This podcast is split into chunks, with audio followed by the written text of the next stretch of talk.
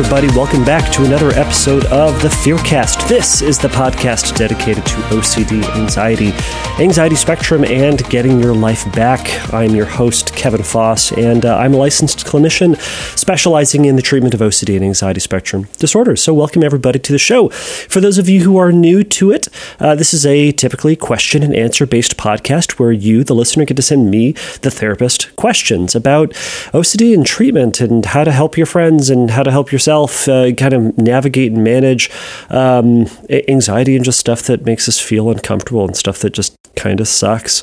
So this is uh, this is one of those episodes where I'll be answering a listener question. So, what you can do if you have a question that you would like me to answer on the podcast, you can go over to fearcastpodcast.com and click on the submit a question link, and you can send me an email with um, uh, uh, with your question, and I will read it, consider it, and likely put it up on a future episode. I've also been asking people that if you would like to get uh, to the top of the list and and um, uh, kind of cut the line, send me an audio question, and that is what happened happened today. So somebody uh, last week sent me a, uh, a, question. They recorded their recorded their question uh, on, into their computer. They uploaded that audio into a shared Google Drive. I read or I, I got that email, so they went over to fearcastpodcast.com and did the and submit a question in that link. They included uh, or in that following that link, uh, sending me the email in the body of that email, they put the link to the shared drive, and here we are talking about it. So that is something that you can do. So I also have another one that I'll be answering next week from someone who sent me that same question or sent me an audio question through Instagram. So I am a Fearcast podcast over at Instagram. I sometimes will post things. I do not post things nearly as as much as I I suppose ought to. If I was a good Instagram or in, uh, internet based um, I don't know, social media savvy person, I'd be posting things more often, but guess what? I ain't. So I would like to be. It's one of those situations where, you know, you, would like to do something, but ultimately you find out that you don't want to do something or you don't do it, which I think may just reflect that I just don't really want to do it in the first place, which is probably accurate. Anyhow, more of the story is I'm not posting things as much as I ought to, but you can send me messages over at over at Fearcast Podcast on uh, Instagram, and uh, I will be uploading that uh, to a future episode. So, everybody, if you um, have have listened before, thank you so much for coming back. If you like the show, go over to um, or go over to wherever you are getting your podcast. If it's if it's iTunes or if it's um, uh, Android Android podcasts, or if it's going to be through Stitcher, or if it's going to be you, you get the idea. Write a review, give a give a thumbs up, give a uh, five stars, whatever it is over there. Um, I would greatly appreciate it. Again, it, it, it, ultimately just helps other people to find it and, uh, and, and it shows your support. If you also like the show, most the most important thing that you can do is to actually just tell someone. So tell a tell a, a, a person perhaps who may need the information. You found it uh, perhaps because there's information in it that you needed, and uh, uh, you can pass that information on to somebody else. Tell a group, tell your therapist uh, that this is information that was perhaps helpful. So, um, not that this podcast necessarily needs advertising, but um, that's one way to get the information out. So today's question comes from Anna. She asks a great question, one that I don't think we've answered here before. I've answered here before. So um, uh, I'll play that audio here, and then you'll hear me in a moment.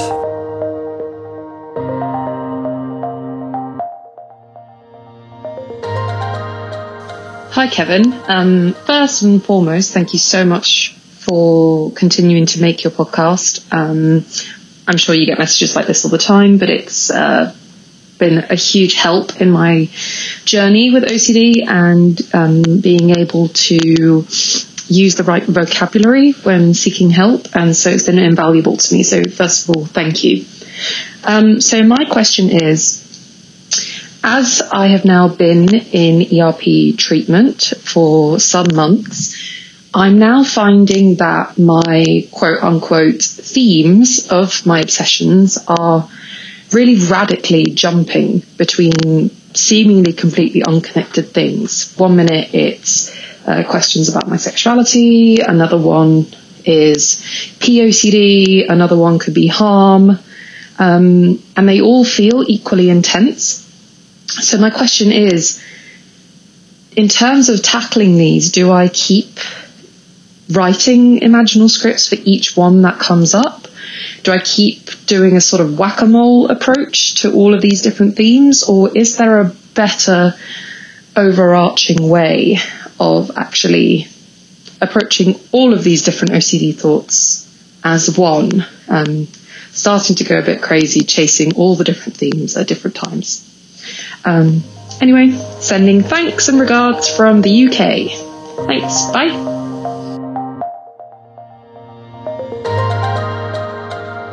All right, Anna, thank you so much for that question.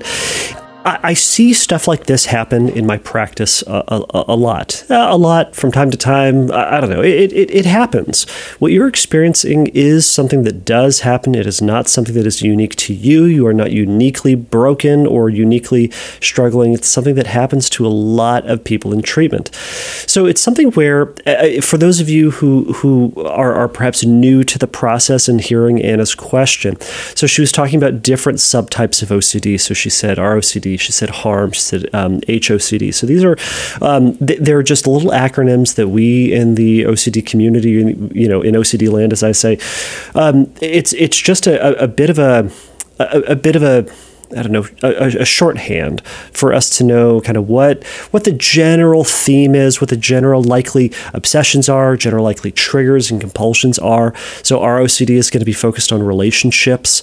Um, so relationship OCD, there's going to be harm. I guess that kind of gives it away right there. So it's going to be harm related thoughts and obsessions.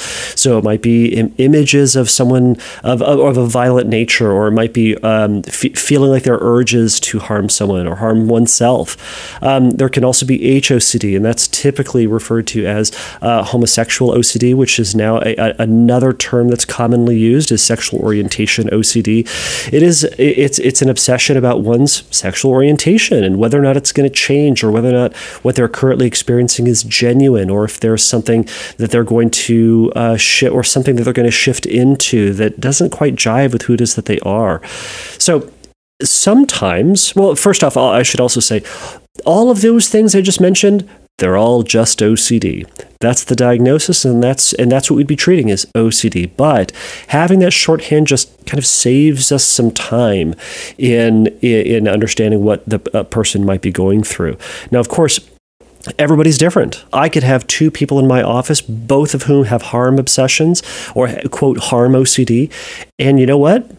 They're going to be very different. Two people with with sexual orientation OCD, and they're going to be very different. So um, it's it's shorthand, but it's not magic. It's not it's not uh, all encompassing. Anyhow, so I suppose all that to say, if if if you hear uh, something on this podcast where we're talking about HOCD or sexual orientation OCD, and you go, "That ain't me," that's fine. It's everybody's going to be different. Your uh, your experience may vary. Your experience will vary. Anyhow, with all that being said, so uh, so what, what Anna's experiencing is that, that she's she's having a, a, shift in in the obsession. So it seems like her her the the nature and the main focus of her obsession is shifting from one week to the next, or from one day to the next, or whatever it may be. But it's like this is all of us. This new topic. Oh my gosh, this thing freaks me out. And then a week from then, something else. Ah, that's the thing that freaks me out, or that's the worst thing for me. The thing last week, oh, you know what? Not a big deal. I don't know. I was so worried about it. It's not a big deal. Um, but this thing, this thing this week is the worst. And then the next week, it might have switched. The thing from two weeks before now is back. Or it's a whole third thing. But moral of the story is these these things can switch and it's not the end of the world. So this is something that that I have called flavor of the week OCD. So it's it, it it really is just a kind of a, an, an eye roll silly name to something uh, that that occurs for some folks where it just seems like their obsessions keep flip flopping from one thing to another. And we can you know if we're doing traditional uh, ERP treatment for it which would be um, so ERP exposure and response prevention if we're doing typical treatment for it we're going to make a hierarchy and we're going to start with the lowest stuff on the list and we're going to start moving up that list. Um, and what that kind of requires us to do is to stick with one topic for a, a little bit un, until we, uh, you know, effectively bring the anxiety down by half, and then move on to the next one. And this, you know, is is language that is not necessarily compatible with the um, inhibitory learning model uh, that we've talked about in the past. But that's kind of a traditional um, treatment method that that does also uh, work and is very effective for a lot of people. So anyhow, so it, can be hard because you know you'll meet with your therapist and you'll be talking about let's uh, let's pick on harm OCD. You're going to talk about harm OCD. You're going to spend the entire session dealing with it and challenging things and processing it, building or doing exposures in session and building a homework list for the week. And then you go home and all of a sudden, man, now it's POCD, which is pedophile OCD. Now that's the, everything that you're worried about. So all the homework that you just put together with your therapist doesn't matter, right? Because all of a sudden sudden that's not the focus of your anxiety or that's not what's triggering your anxiety.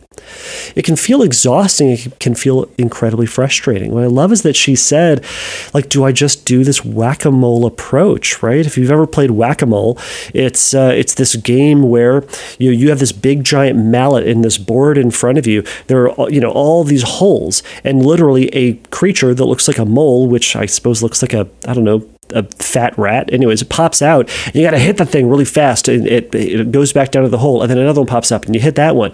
And then eventually, as you keep playing, a lot of them are coming up and you're just going all over the place and you're exhausting yourself trying to keep knocking these things down and they keep coming back up. Right? It's actually a fun game. I haven't played it in a while. It makes me kind of want to play whack a mole now. Um, anyhow, it can feel like that in the world of, of treatment. So, uh, what what I'm hearing in this uh, ultimately, when when I work with someone who has who has kind of a flavor of the week OCD, is that uh, uh OCD has kind of been sh- shifting more into just being overwhelmed by feeling and overwhelmed by all these unwanted and odd and feared thoughts more than necessary, and you, Anna, are giving these new thoughts and giving those feelings way too much credit. And it's it, it you, you've kind of developed this routine that that that by doing exposures or by doing compulsions is the way to deal with these feelings and these unwanted thoughts. So I'm going to talk a little bit about that here in a moment.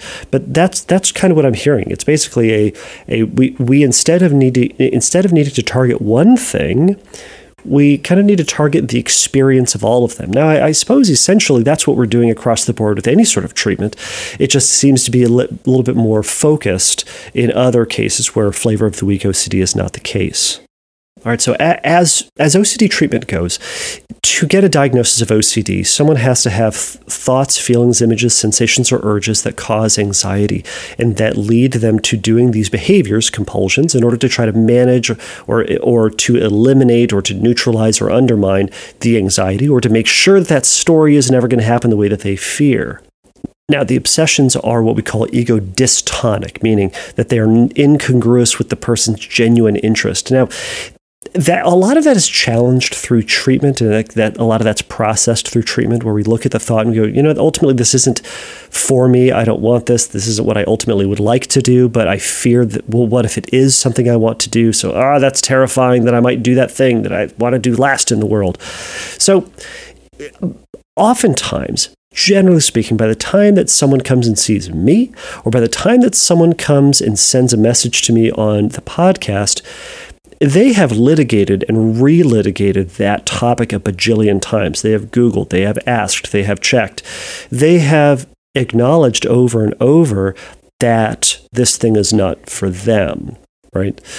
So the overall goal of treatment is actually is to actually just relearn that these thoughts and these feelings are okay, and that ultimately there's no response necessary for them. So I'll put it this way: problems demand solutions. But if these aren't problems, then there's nothing to do about them, right? So often we categorize OCD thoughts, OCD sensations as problems. It's a problem that I'm thinking violent thoughts. It's a problem that I'm questioning my relationship. So therefore, if it's a problem, well, I got to fix it, right? That's what we do as people, right? So uh, what I'll say though is that uh, OCD is more of a feeling problem and less of a thought problem and less of a problem problem, but we'll, get to that.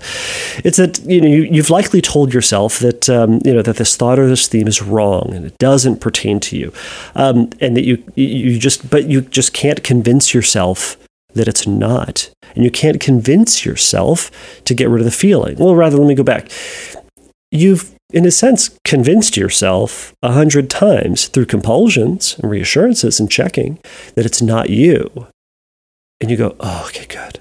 But that feeling comes back. Or you've told yourself this a thousand times, but it doesn't get rid of that feeling.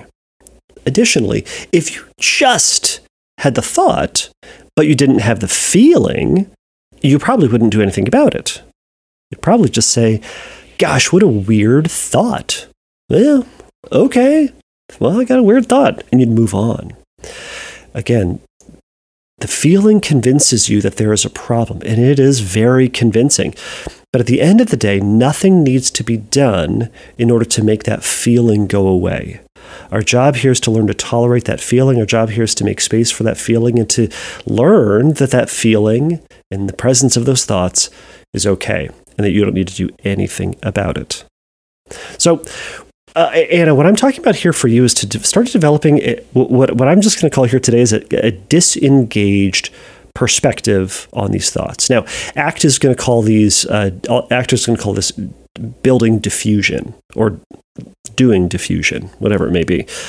What being defused is about or developing defusion from your thoughts, so which is the opposite of fusion, which is connecting with your thoughts and being one with them, is that you are not engaged with them, you are not entangled with them, but instead seeing, uh, but, but instead sees a thought, acknowledges it, and moves on, um, uh, unless it's pertaining to the moment or unless you want to do something with it. So at the end of the day, your response to these thoughts ought to be less whatever that might look like, or however we can get to that point of giving this thought or giving these, you know, fluctuating thoughts, these thoughts that you, you just don't really want to have, less attention, less effort, less time.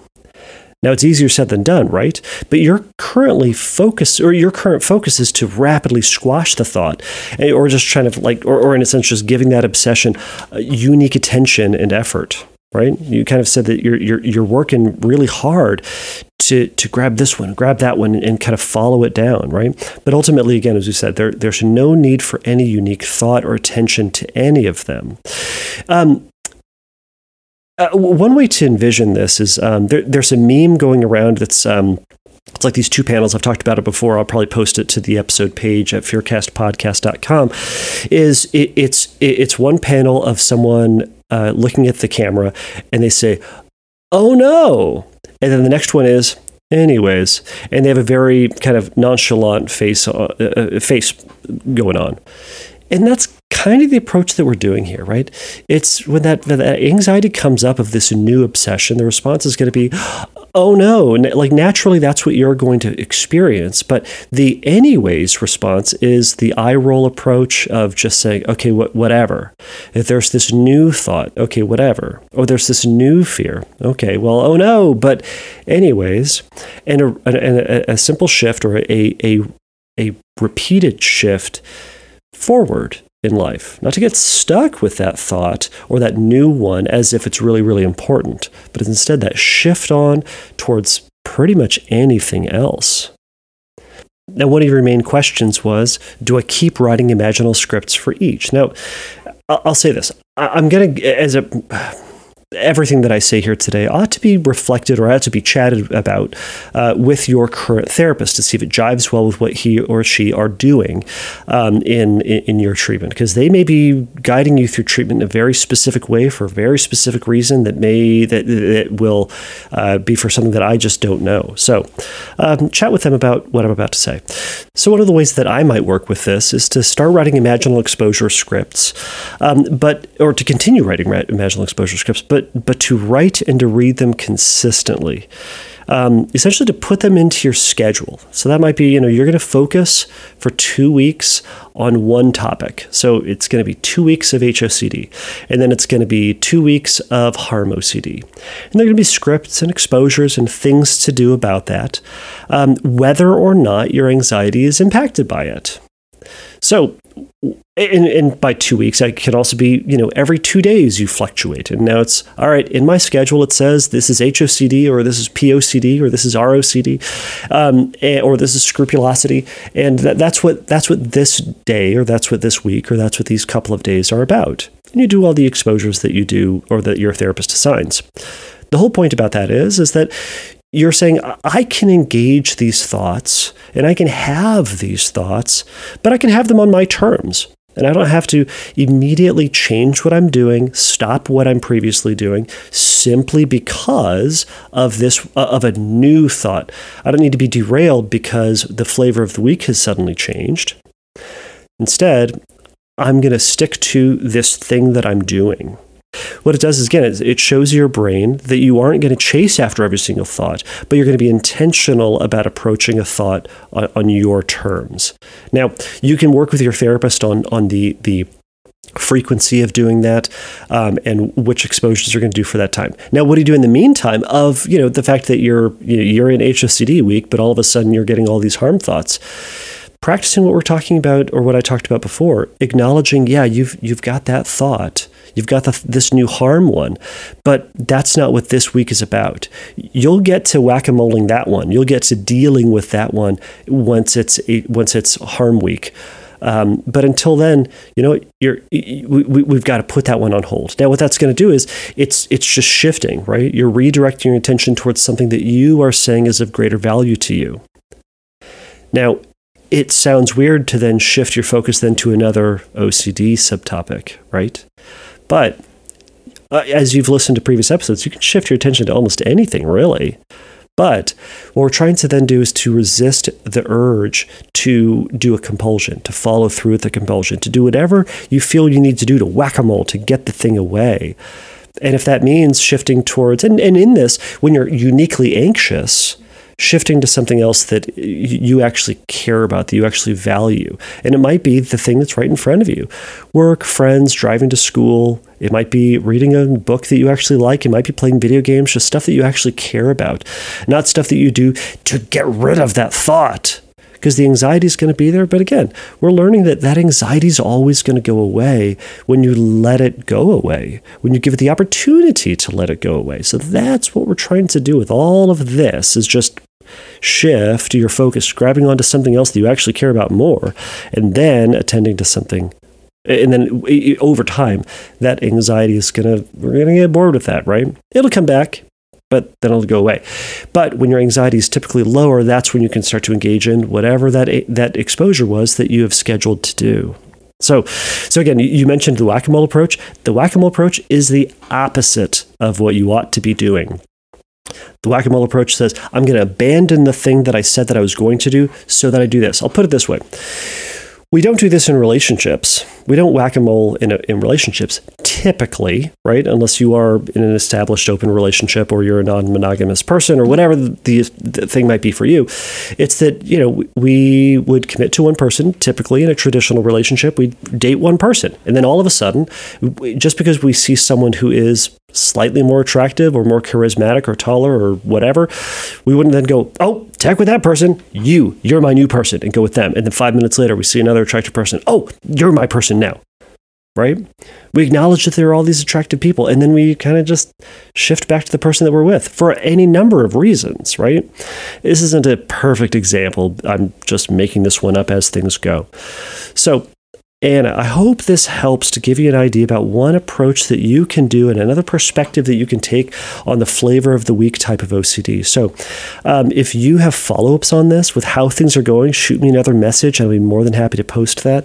Uh, and again, thank you so much for sending in this audio and best of luck.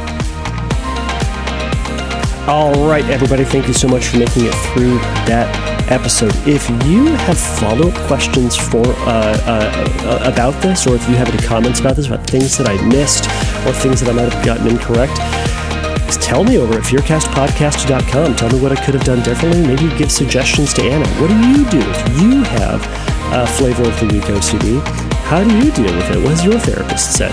We all want to know. So go to fearcastpodcast.com, send me a message over there. um, and I'll be more than happy to add that to a future episode. So, everybody, please remember that the Fearcast is not a substitute for psychotherapy. If you have questions about treatment, um, uh, you can go over to, to fearcastpodcast.com and you can go over to the Find Help link, and uh, there'll be some information that might be helpful for you there. So, until next time, everybody, take a risk, challenge yourself, and don't take your brain too seriously. Bye.